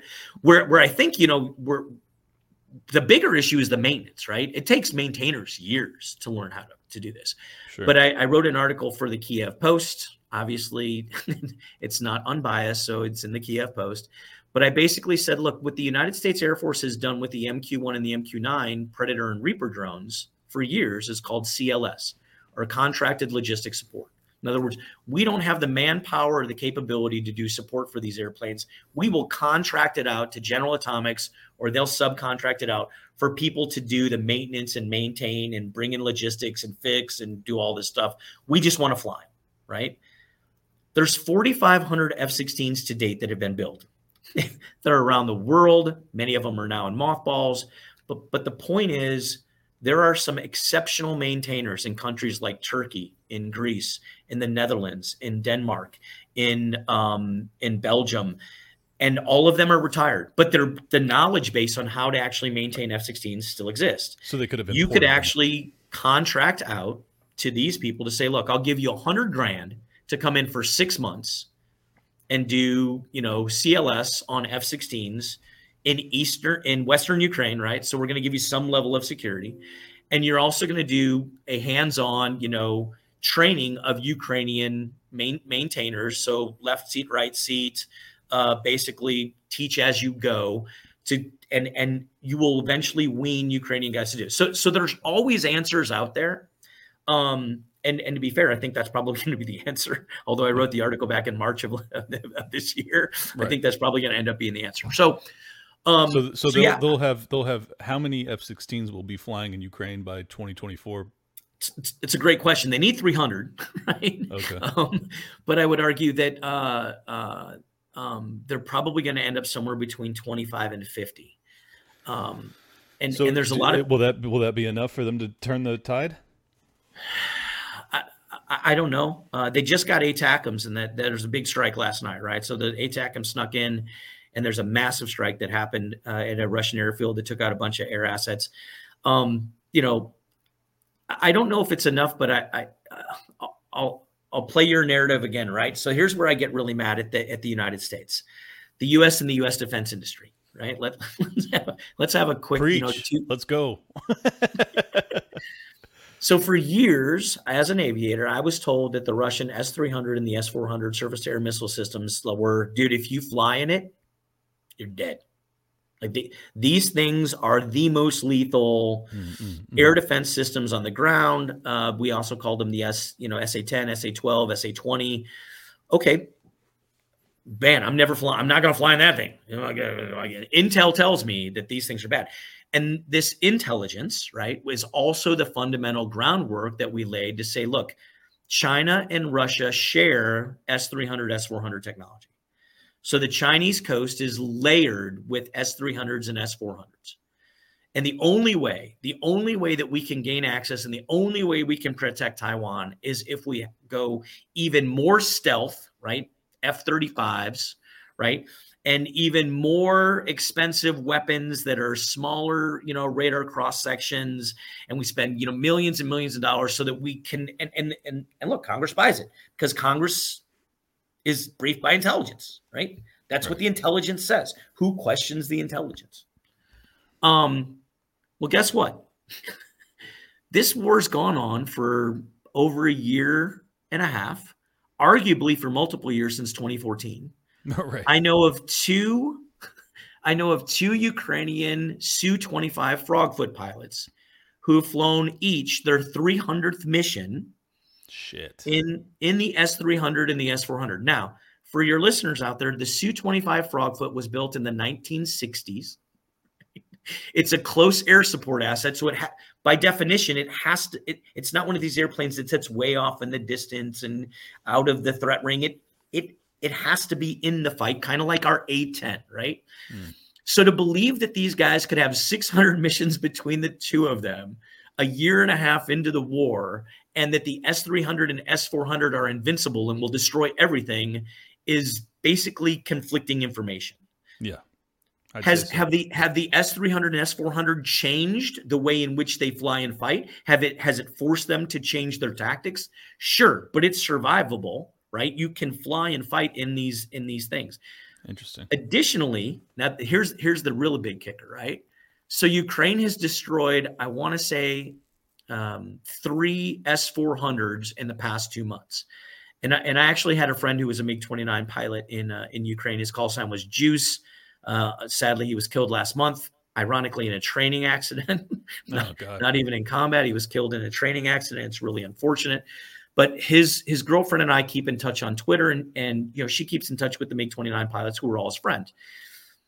Imagine this: three S four hundreds, multi million dollar assets that have driven the U.S. defense industry to multi billion dollar systems were destroyed by quadcopters, duct tape, and nothing more than like a, a, a few a hand grenade. Now I'm exaggerating a little bit, but not much.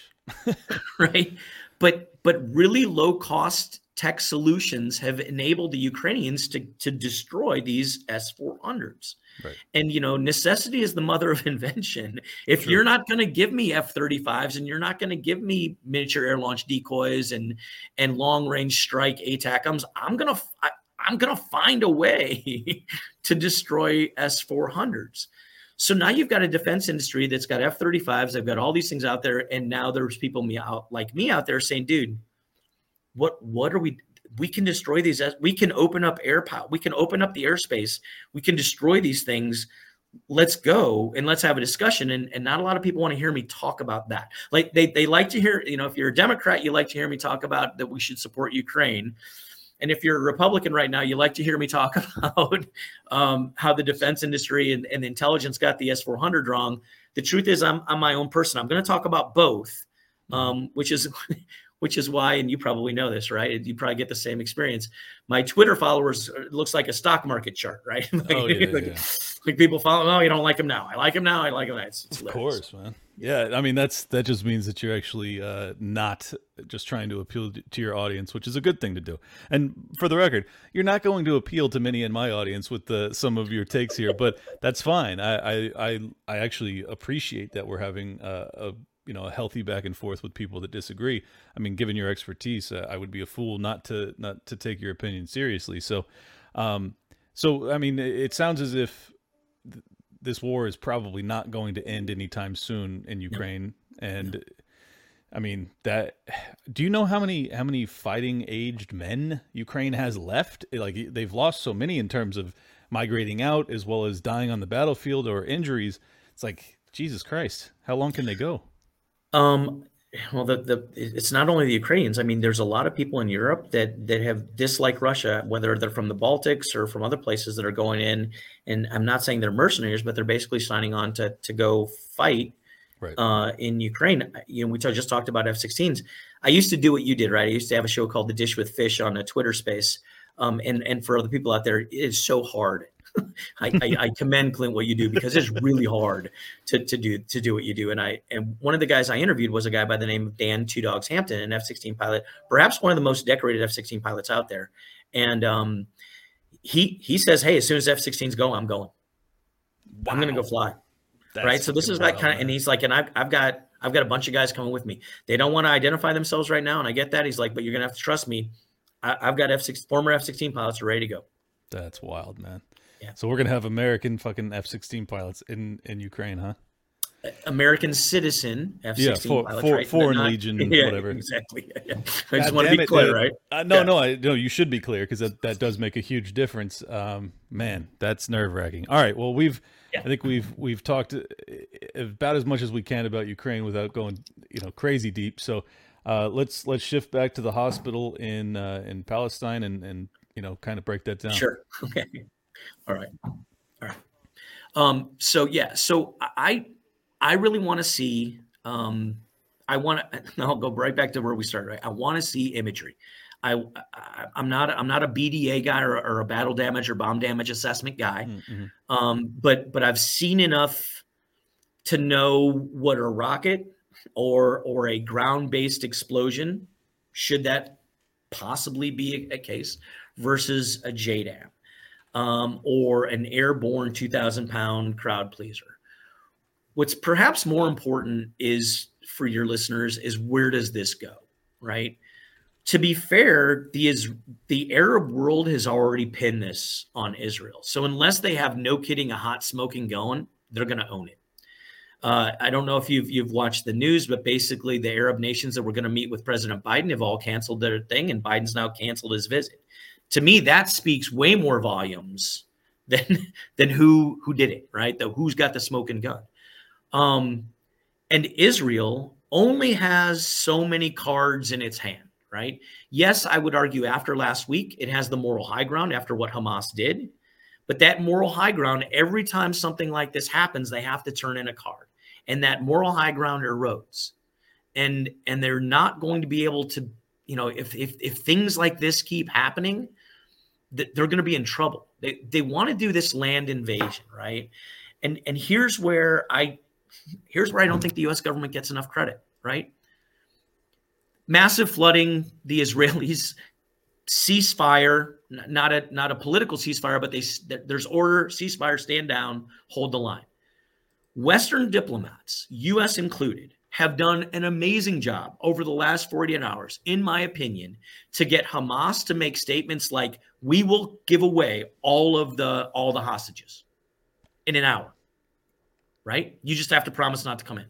That that that wasn't part of Hamas's calculus, right? Mm-hmm. Without some divine intervention from diplomats back channel doing a lot of things. I, I I can't believe Hamas just did that, right? That was that was never part of the plan. Um, uh, when you look at Israel saying we are now going to provide a corridor, humanitarian corridor, and and and I, I realize it, it, it, dealing with Arab nations is not easy from a Western diplomat. I can promise you it's it's challenging because they'll they'll agree to something, and then when there's too much heat from the press, they'll be like, "No, I don't agree to that." I'm like, yeah, right, you did. Right, right. You got to you got you got to toe the line. So I I applaud the back channel efforts of U.S. diplomats right now. I think we have to recognize that. What is infuriating to me is this is one of those examples where there should be transparency. The United States should be able to come forward and say, I just brokered this to actually de-escalate the the, the Hamas to do this, but we don't do that, and that's our own fault, right? It is. Um, so people just imagine, well, maybe maybe Hamas had a change of heart. yeah, okay, probably man. not. Uh, well, hey, before you continue with that, let me uh, let me show you. Mario Nawfal put out a uh, a video of the before and after from drone footage over the hospital. Let's watch it together. Neither of us have seen this yet. Just see what you think. Um, says fire is a result of a failed launch by the Islamic Jihad terror organization. This is the hospital compound with a parking lot in the center.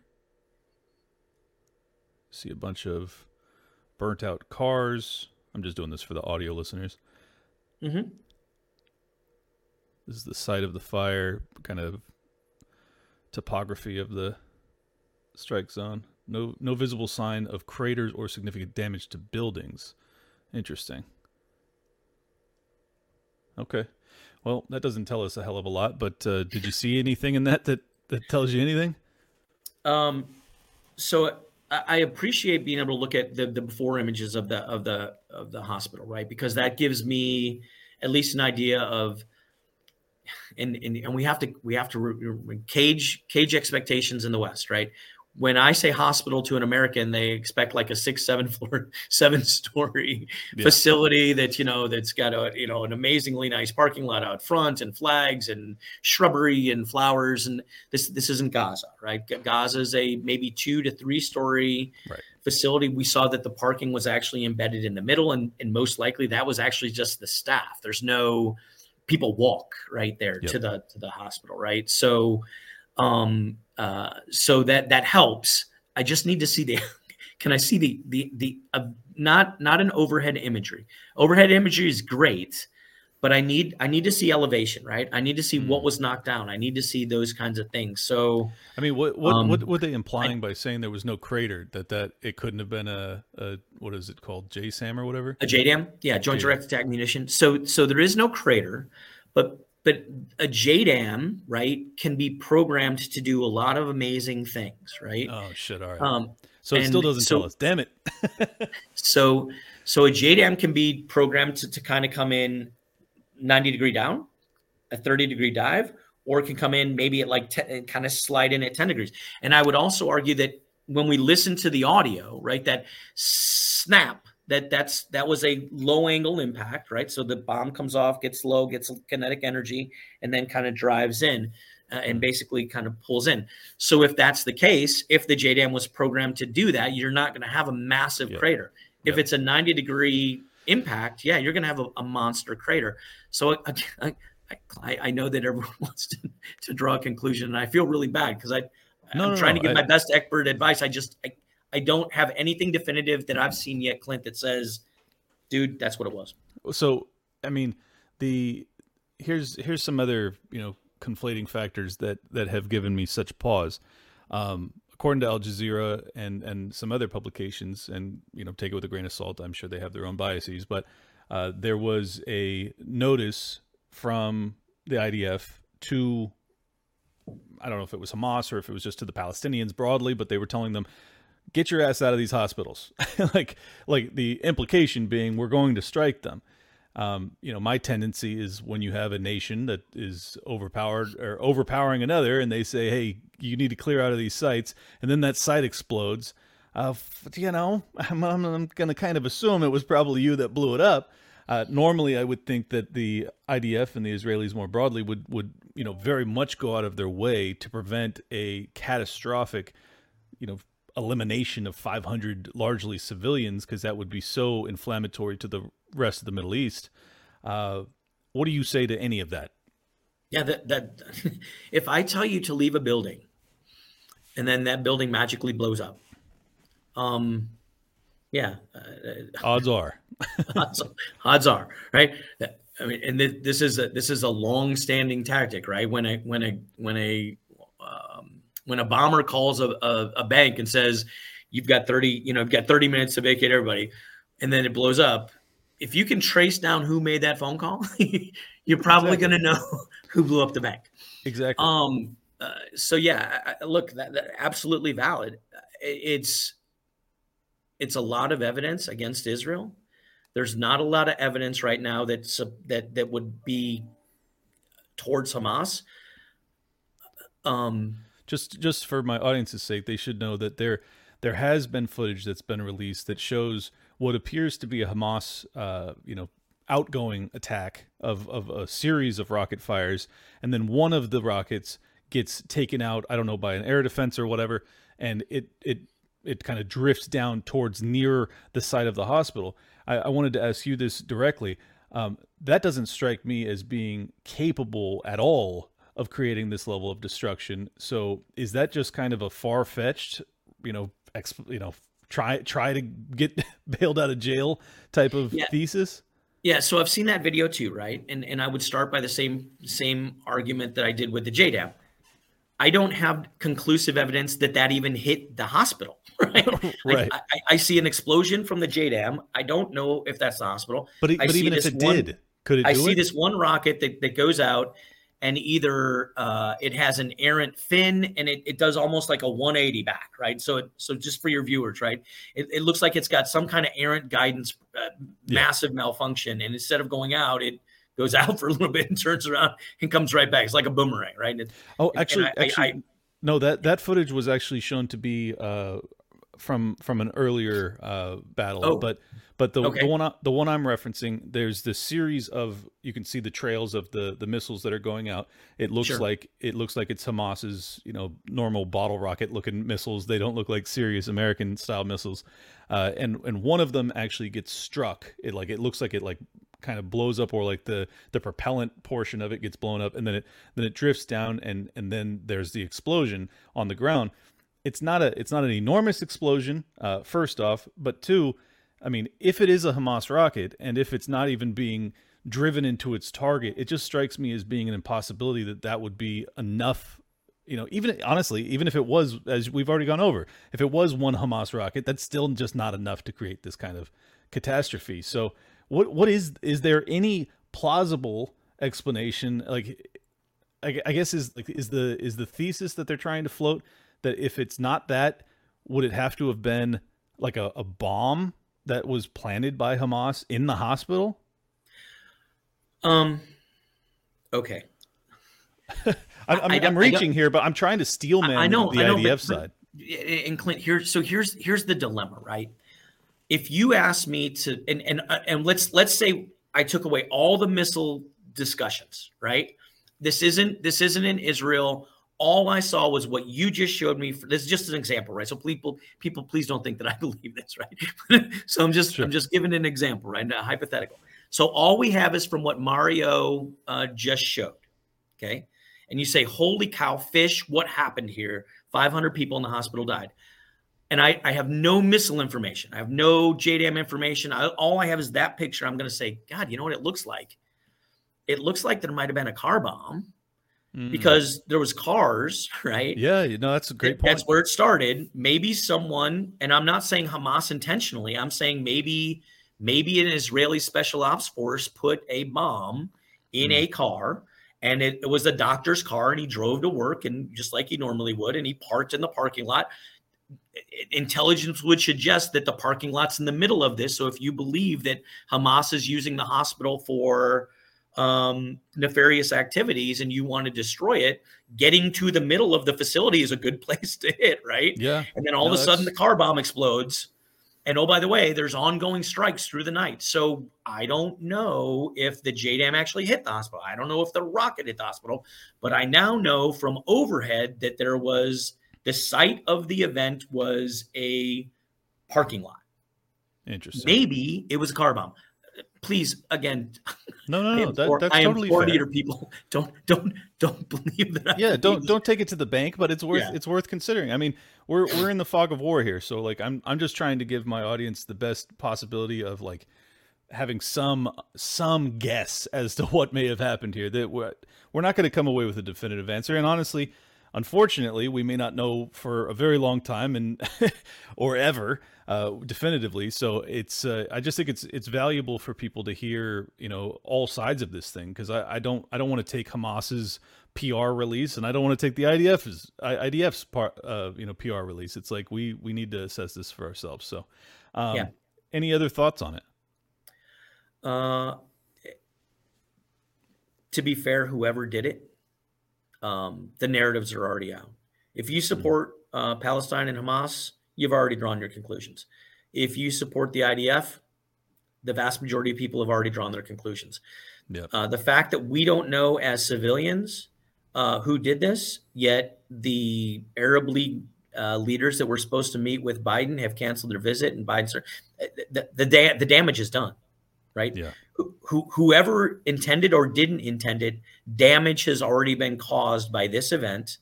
And like I said, if depending on which team you support, and I hate to use the analogy that that can, can conflicting sides in a war are like sports teams, but it today that's kind of like what it's become.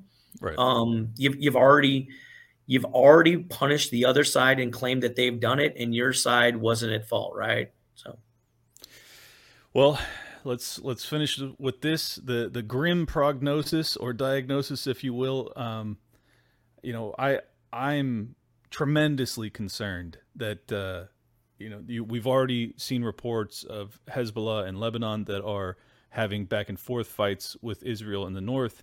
Um, there's the potential for Iran, uh, particularly given that many people view uh, Hamas as their proxy.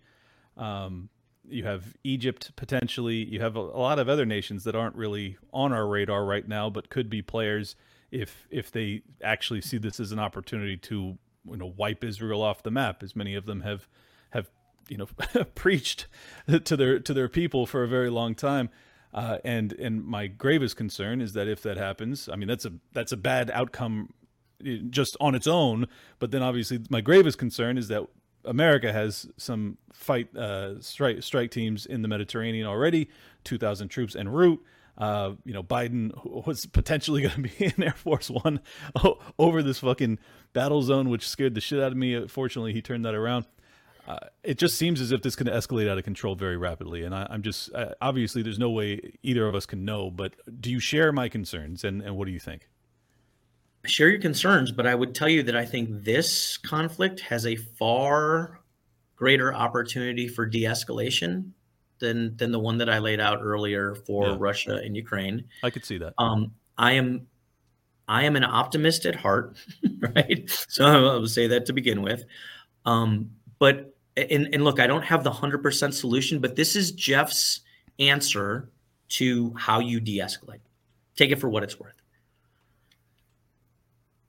NATO, the United Nations, and the Western world have numerous places that people probably aren't even aware of anymore that still maintain peacekeeping forces. Bosnia, Kosovo, Mali, the Golan Heights, Cyprus. And, and these places keep lids, if you will, on escalation to stop. I would love to see the Arab League world come together with their militaries. And, and look, Saudi has a strong military, Egypt has a strong military, Jordan has a strong military. And I would love to see them say, we are going to create a peacekeeping force Mm-hmm. that we are going to put into Gaza. Right? Please, and please Israel- let it be them and not the U.S. Please, please, please. Well, but right, and and so this is the point. Israel, you, you just agreed to the Abraham Accords. The we have the best relationship between prior to this. We had the best relationship between Israel and Saudi going right. Uh, Jordan between Jordan and Israel. let's put these three nations or who a coalition of the willing, what, whatever it looks like, right? That not only goes in and does a peacekeeping mission, but also de-arms Hamas. I'm not mm-hmm. saying eliminate Hamas. There's a clear difference. There's a there's a political arm of Hamas and there's a militant arm of Hamas. Right. There are actually other political parties in in Gaza the Palestinians yep. have that are not that are not Hamas. No, they don't they don't have militant arms. They, they really don't get a lot of say. right. But but let's let's de de-arm Hamas. Let's have let's have elections that are monitored and what the people of Palestine want.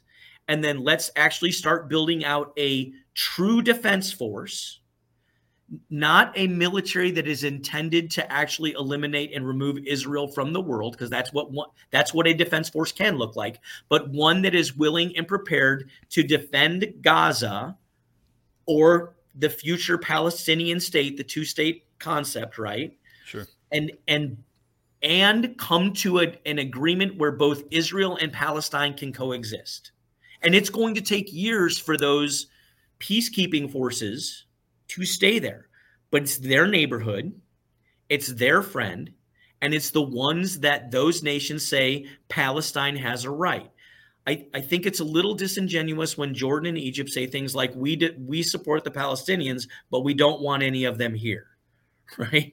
You're right. Mm, yeah. Okay. Well, then, hmm. if you don't want them there, then mobilize some of your force, go in and, and create a peacekeeping force that is acceptable, right? So when I say acceptable, I, I, I want to elaborate a little bit on that, right? the Egyptians can't roll in heavy tanks, right? They can't. They, they, Israel will have some say of what kind of weaponry will be able to go in there, and I, I think Hamas the militant arm of Hamas, their days are, are done. They, they went too far, and and they have to be defanged. Interesting. Well, that, and that that may be uh, what comes to pass. And because you're more optimistic, I will I will paint the the more negative one. Uh, my buddy Maajid Nawaz uh, tweeted out just a few hours ago that a black flag has been raised over Imam Reza's shrine in Iran for the first time in history. The symbolism in Islamic historic tradition quote, when the black flags come from Khorasan, Persia, which is Persia or Central Asia, go to them. Even if you have to crawl on snow, among them is the Caliph of Allah, the Mahdi. And this is the photo. It is a black flag over their temple. Jesus Christ, that fucking scares the shit out of me. Um, I'm gonna stop looking at that now. Um, any any additional uh, concerns with seeing that, or is that just uh, bluster? Yeah, it's only what it's it's 9:30 here and you just ruined my day. So so thanks. But uh look, um the Arab world and the Muslim world, and I have a lot of friends in it. So this it's it's I'm just trying to state facts. They spin up rapidly, right? They they really they can beat themselves into a tizzy faster than I think almost any other than almost any other ethnic group or, or religion or whatever um, and they don't de-escalate anywhere near as fast, right? So, so I don't. I what you just showed me doesn't doesn't make me happy. I'm hoping that cooler heads can prevail. I would love to see a little bit longer of a ceasefire and Israel delay their invasion into in into Gaza. Um, but I would also say that you know, and Netanyahu's been fighting for his political career, right? I mean, he was he was ousted and then he came back in. Right. The Jewish community around the world wants blood uh, and and if he doesn't deliver it, they'll put someone in who does. Yeah, that's. I mean, what what frustrates me about that is you know the the whole reason, from my vantage point at least, the whole reason that uh, you know a terrorist group like Hamas would do this is the same reason Osama bin Laden committed 9/11. Is like they know that they have a totally overpowering foe that they can't possibly topple but they can inflame them enough to do something stupid enough that might actually topple them. And financially uh, and militarily, and a whole bunch of other ways, we've really destroyed America to a large extent based off of our reaction to 9 11. And I fear that the Israelis are on that path right now. And um, I also have similar questions to uh, that I did to 9/11 when it comes to the six or seven hour lag time between the attack and and the response from the IDF. But Um, I'll end with this. Uh, do you have any? Oh, uh, sorry. The, to finish my point, um, you know, if Israel is too bloodthirsty, if they, you know, if they're responsible for this hospital strike, if it's proven, uh, if they if they go in with a ground force, or if they even just comp- continue with a significant bombing campaign, which has already killed well over a thousand people, uh, I think that there's the potential that they inflame the Arab world or the uh, Islamic world so much that they have a real regional war from multiple fronts that that could actually really existentially threaten them in a way that Hamas never could. Uh, so I don't know. I guess I would just encourage them to learn the lessons that that we we may not have from the war on terror. But I'll end with this: Do you have any uh, opinion as to I don't know if you've looked into it, but that six or seven hour lag time, it does strike me as extraordinarily bizarre that given it's the most technologically advanced border and one of the most, you know, highly monitored borders, uh, that they were able to get in and then to have no real pushback for such a extended period of time. It's just bizarre. Yeah. So uh, the, though I don't have a complete answer, right? But I will say that the IDF had just gone through a massive exercise. They they called Endex, which means the end of the exercise, right? Uh, and since you'd called all your folks into your exercise and had a lot of guys come in do overtime, as soon as Endex it happens, you really demobilize fast. Guys want to go home, gals want to go home, they want to be with their family. It's a holiday, so they want to be with you know they they want to get out of there, and you go to like a min manning kind of construct, right? Uh, because you you just exercise your guys. You you gotta you gotta rest and recoup.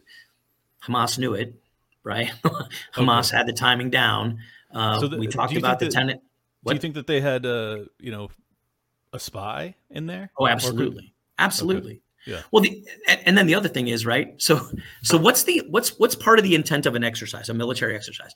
You know, when when Russia would would do something, you would hear the United States and NATO say, "We're going to do a major exercise in the Mediterranean." The intent of the exercise is a, a show of force right? Mm-hmm. So Israel announced their exercise. We're going to do an exercise, blah, blah, blah, blah, blah, show of force, which is intended to send a message. it did, right? Mm-hmm. And Hamas listened. And I know when your exercise is going to be over. And I know what happens when an exercise is going to be over. Maybe, maybe senior leaders need to be thinking thinking about that, right? I yeah. get infuriated as, as a senior military guy. I get infuriated when politicians keep saying things and drawing red lines, mm-hmm. right? Because red lines and, and war rhetoric and saber rattling only do one thing from a military perspective. That is, you're taking away my my my tenet of surprise.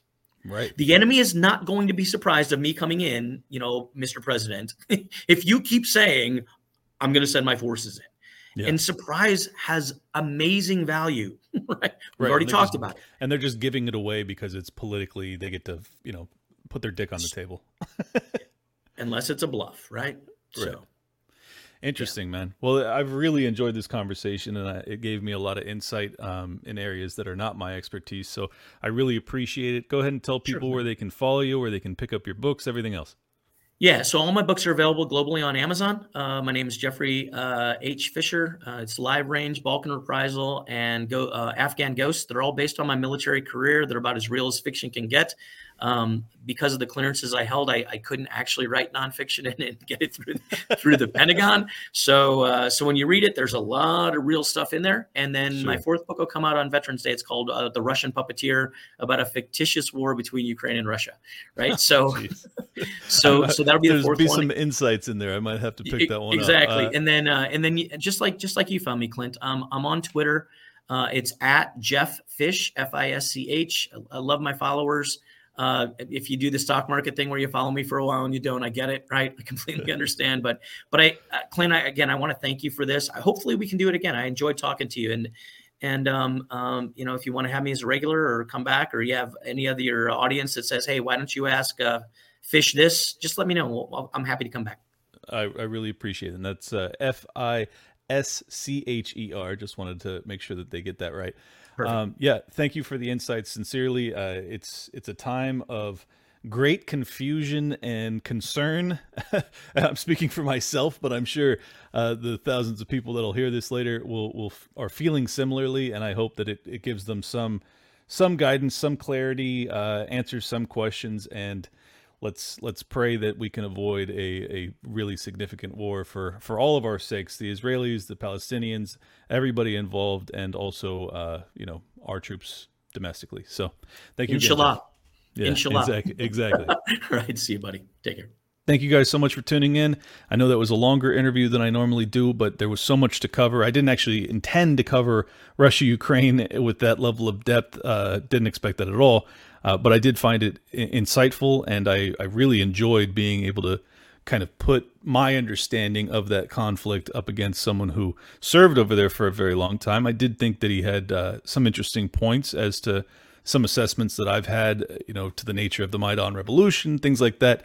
Um, I'm not sure that he necessarily shifted any of my opinions dramatically, but he gave me some things to chew on, and I will I will be doing some additional follow up research to see if I agree with some of his assessments. He is a company man after all. He did work for them for a long time. By them, I mean the uh, you know U.S. military. So, but anyways, I do really appreciate his time, and I hope you guys will check out his work. And uh, yeah, that's it. Hit the like button. Leave a comment. Hug your mom. Kiss your dad. Love yourself. Because you're the best. We're out of here. Peace. Welcome to Liberty Lockdown. Please scan your barcode. Your liberty ain't gone, but yeah, it's on hold. Where did it come from and where did it go?